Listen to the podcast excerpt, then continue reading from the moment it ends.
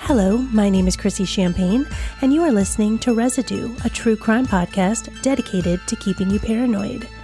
I have been obsessed with true crime since I first hid behind my aunt's couch as a child while the adults watched ten to midnight, starring Charles Bronson. Sorry, Mom. Begging my mother to buy me all the Ann Rule books at the drugstore, making sure I was home when Donahue came on, satanic panic, y'all, and of course, the queen of instilling the golden rules into my life, Oprah. Number one, never go to the second location, and number two, always trust your gut. So, it is mind-blowing to me that being obsessed with the story of Amy Fisher at age fifteen didn't clue me into what a red flag was, and more importantly, what a sociopath was. And okay, I know, ten to midnight, it's not technically a true crime story, but it got me paranoid. It got me going. That girl, Mary Jo, is a class act. She was the love of my life. She was the love of my life. She was the love of my life. I turned my head, and it just, there was an explosion in the side of my head. And just like that, it was, I was gone. I went up to her doorstep with a loaded gun in my pocket. I proceeded to talk to Missus Buttafuoco. She turned around to walk away. I hit her on the back of the head. I went to hit her again, and the gun went off.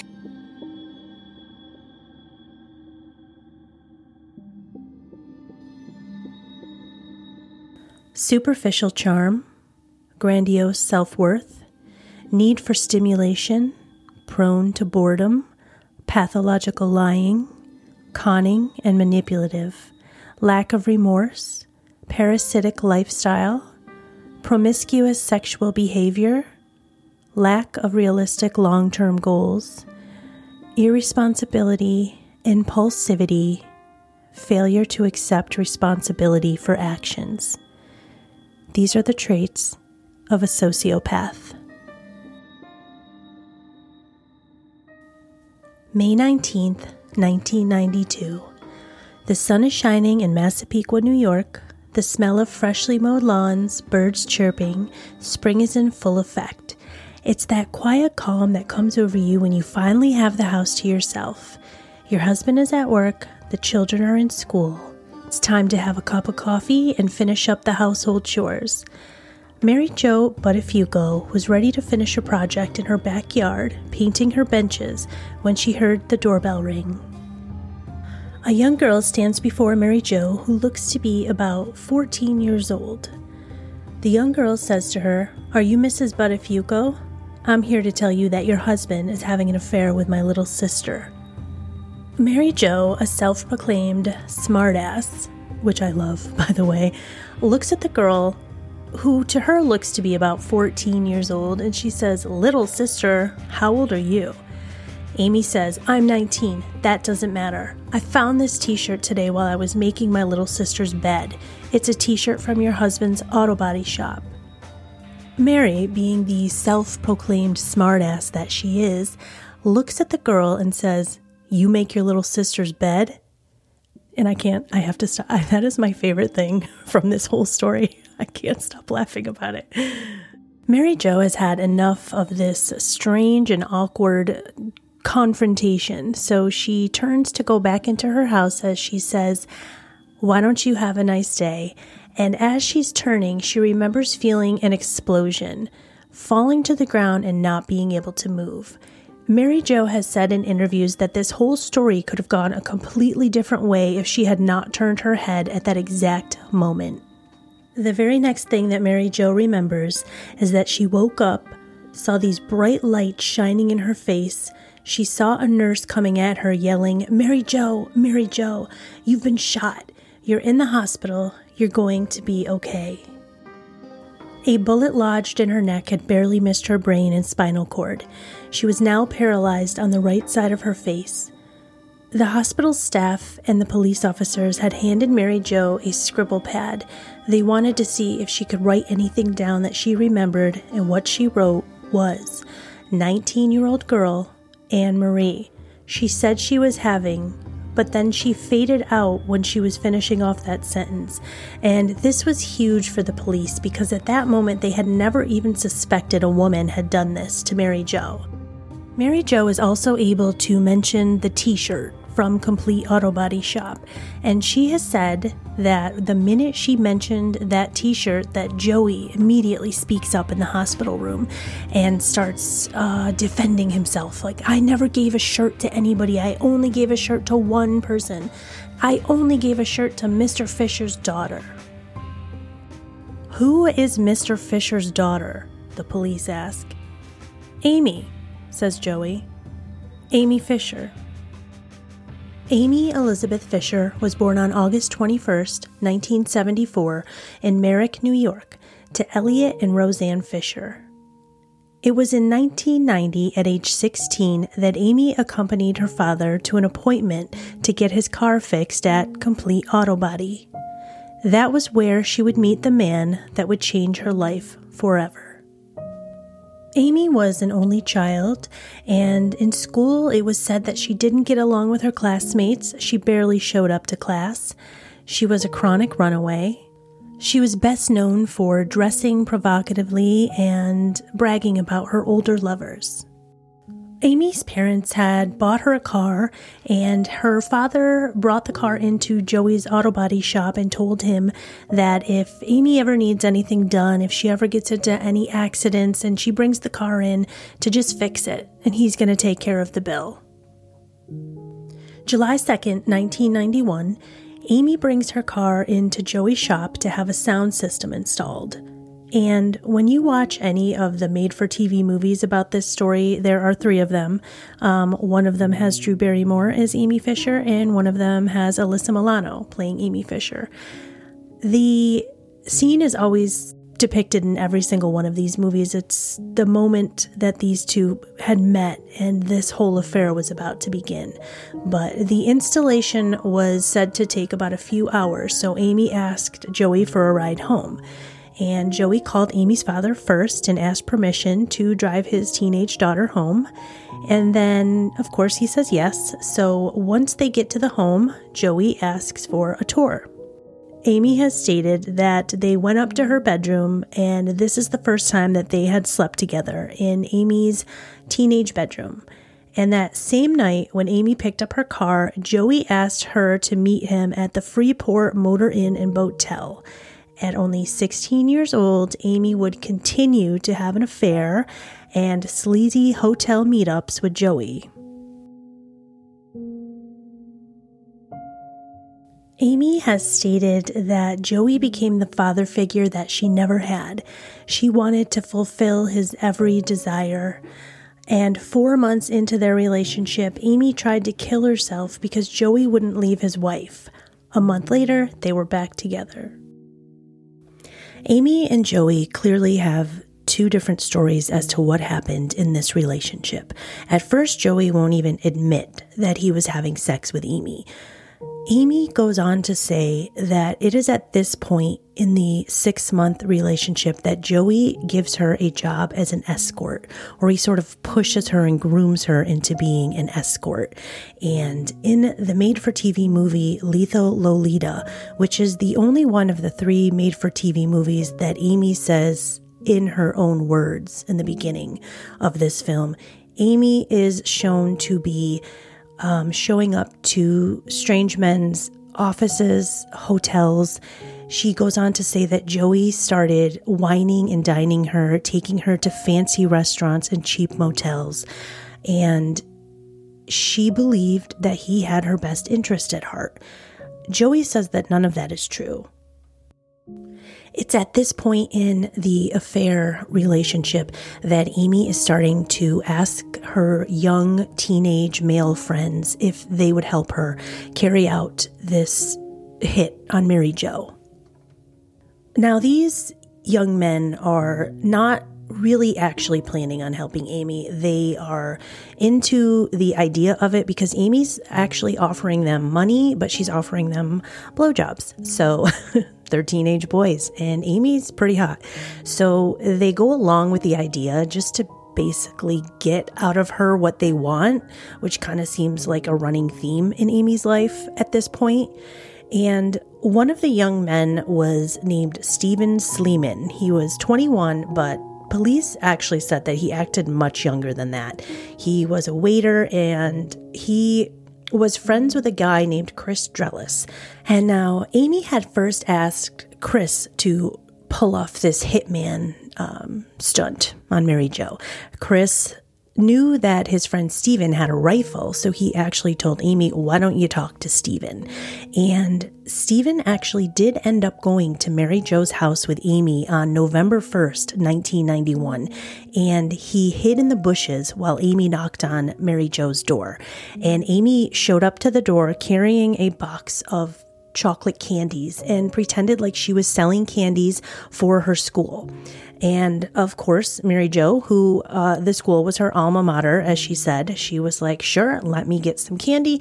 Um, Mary Jo is just so hilarious. I love her. She did state in her book, she was like, why is this chick selling me candy on the day after Halloween? Like, I don't have enough candy. But nice lady, she went ahead, she got a dollar out of her purse. She gave Amy the dollar and Amy left. And Mary Jo looked at the back of the candy bar and realized this candy bar is from the grocery store. It says it costs fifteen cents. So fifty cents. So why is this girl at my house selling candy? But she kind of let that thought go. Steve, in an interview with twenty twenty, has stated that he couldn't do it. He couldn't pull the trigger. He couldn't do this to this woman. Amy was, of course, pissed, furious. And it ended up that Steve was one of the men that ended up going to the police station after the news came out that Mary Jo was shot. And he told the police, yeah, this was a premeditated murder. Now, this setback isn't going to stop Amy. So Amy gets the help of Peter Guagenti. I don't know if I said his name right, don't really fucking care. But Peter Guagenti is a Brooklyn auto supply salesman, and he is now going to act as Amy's getaway driver. He also obtains the F I E Titan twenty-five caliber handgun that Amy is going to use to walk up to Mary Jo's steps, knock on her door, and shoot her in the head. And so now we're back to the beginning of our story, and we need to talk about who is Mary Jo.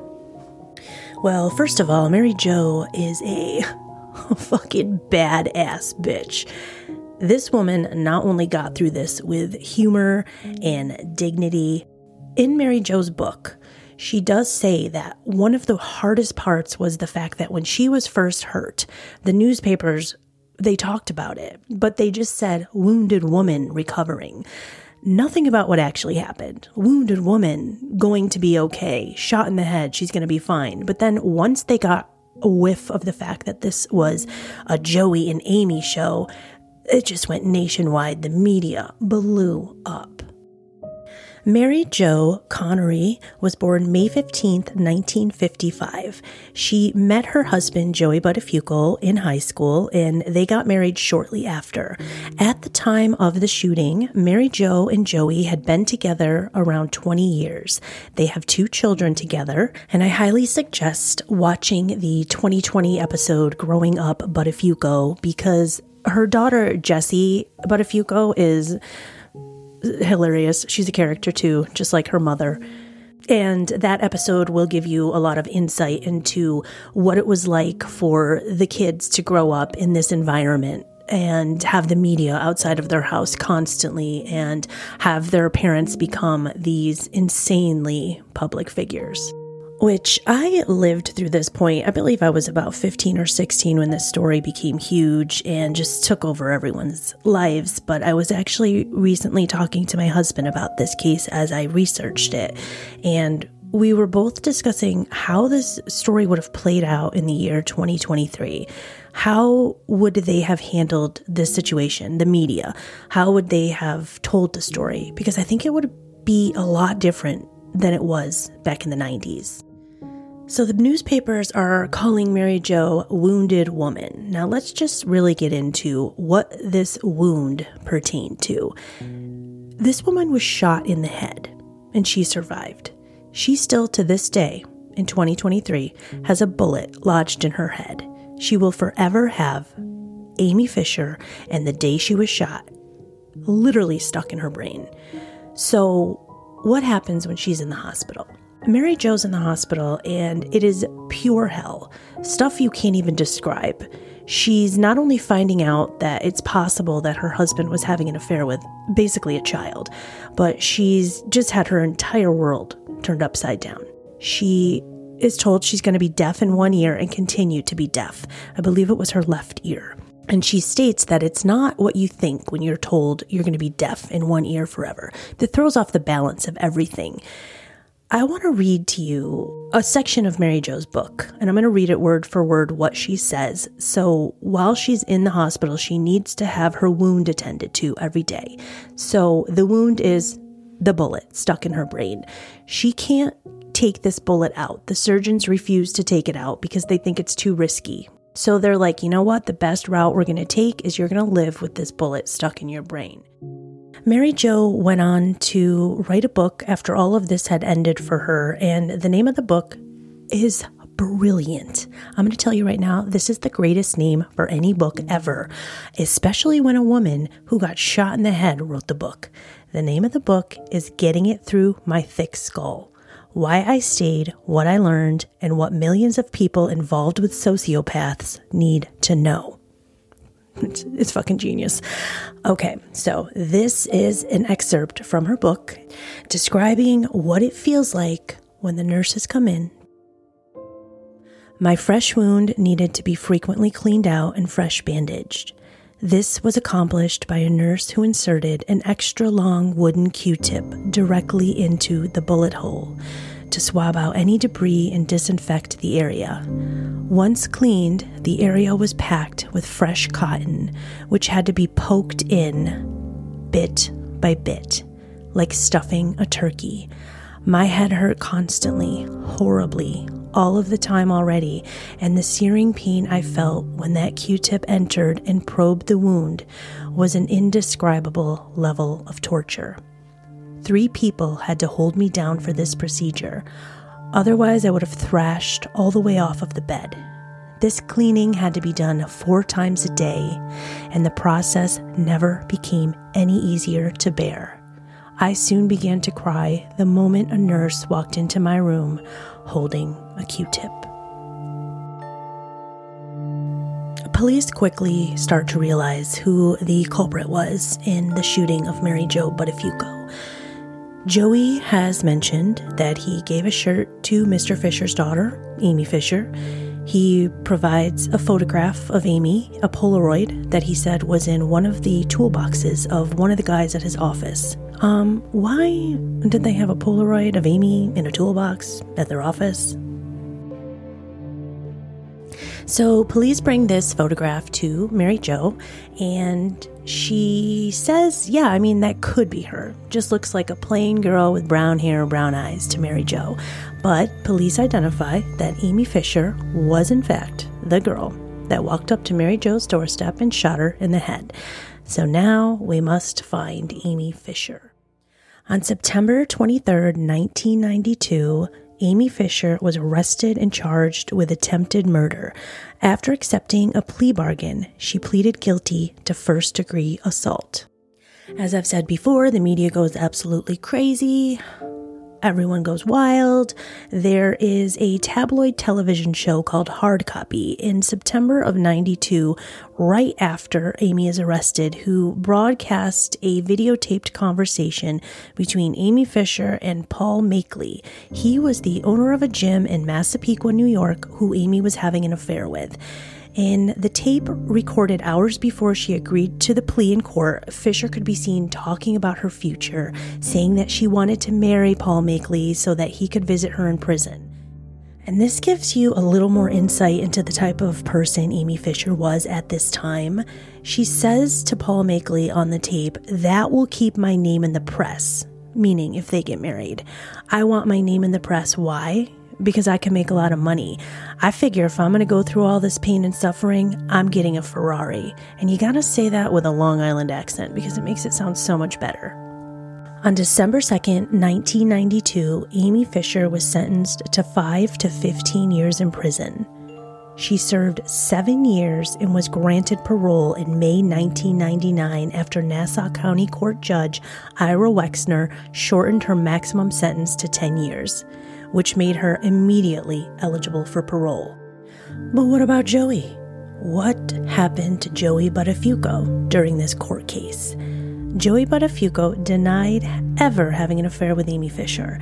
And then, in October nineteen ninety-two, the Nassau County District Attorney stated that Buttafuoco would not be prosecuted. However, in February nineteen ninety-three, the case against him was reopened due to rape charges made by Amy Fisher. She testified against him in court, and based on this testimony and hotel receipts dated before Fisher's seventeenth birthday, with Buttafuoco's signature on them, Joey Buttafuoco was charged with statutory rape. He pleaded guilty in October nineteen ninety-three, and he served four months in prison. Even through all of this, Mary Jo continued to stand by her man. She stood by Joey through this entire process.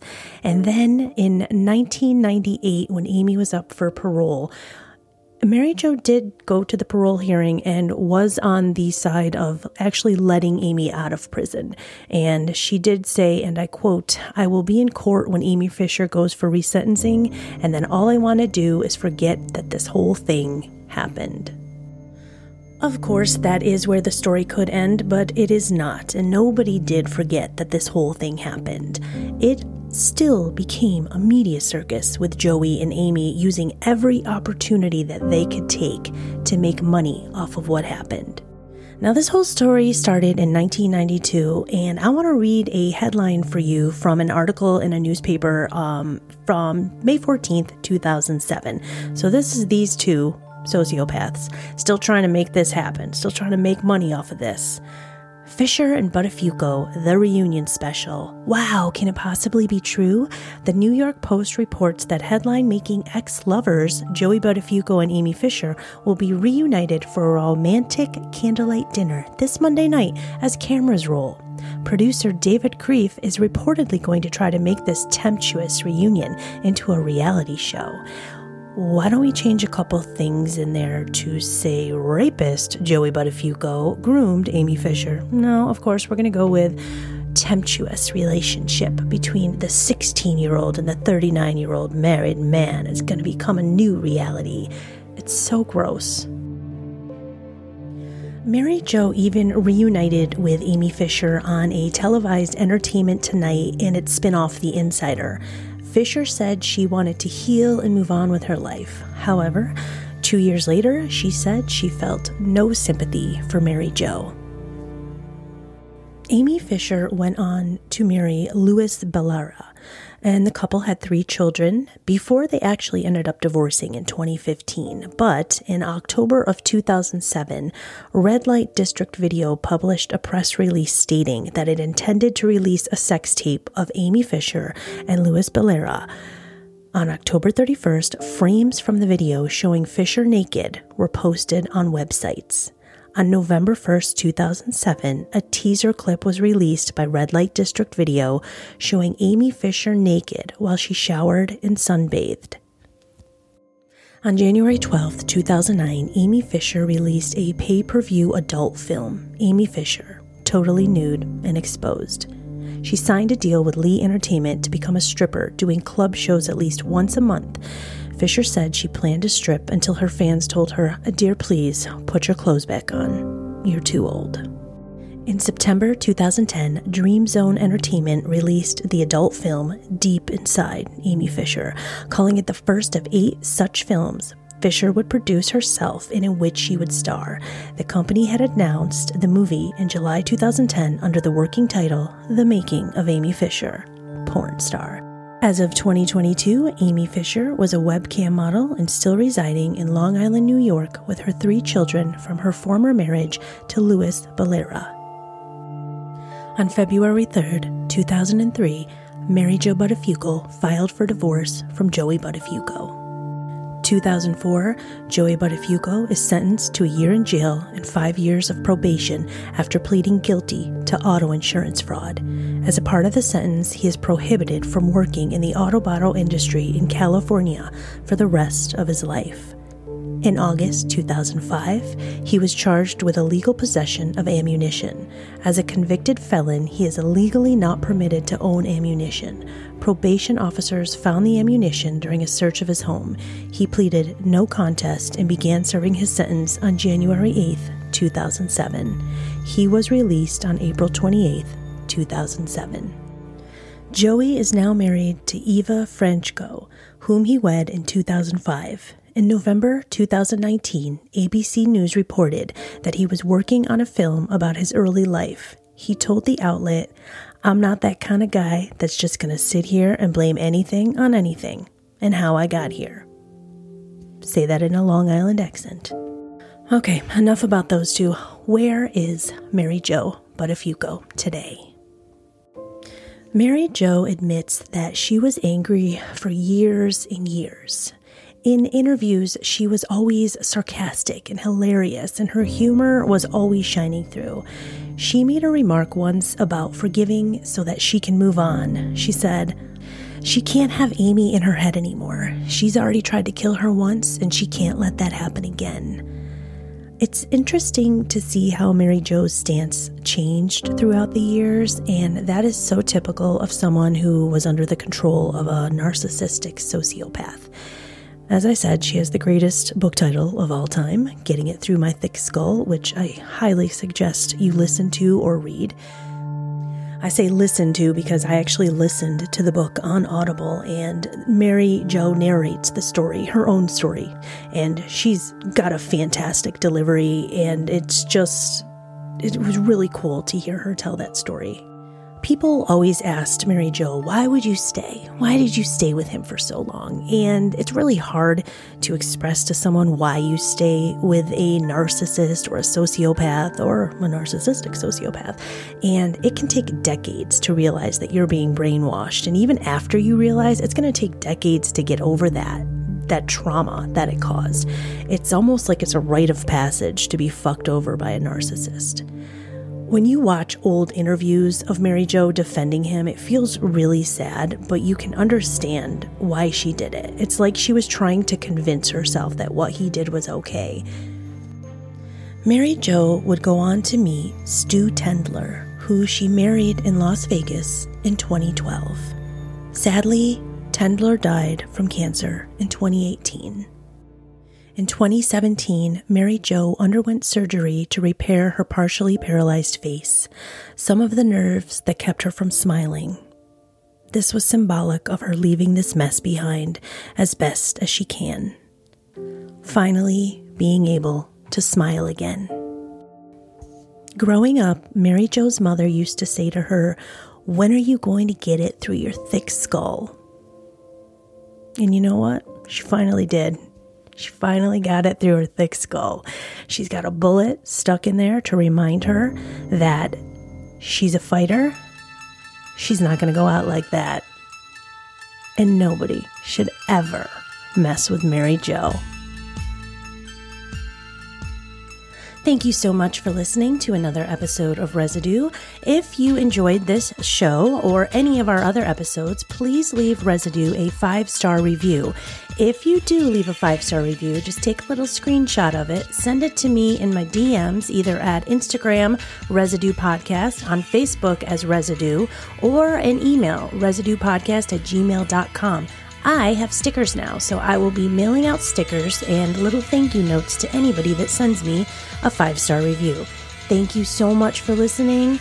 I hope you have a safe and happy holiday season, and stay paranoid.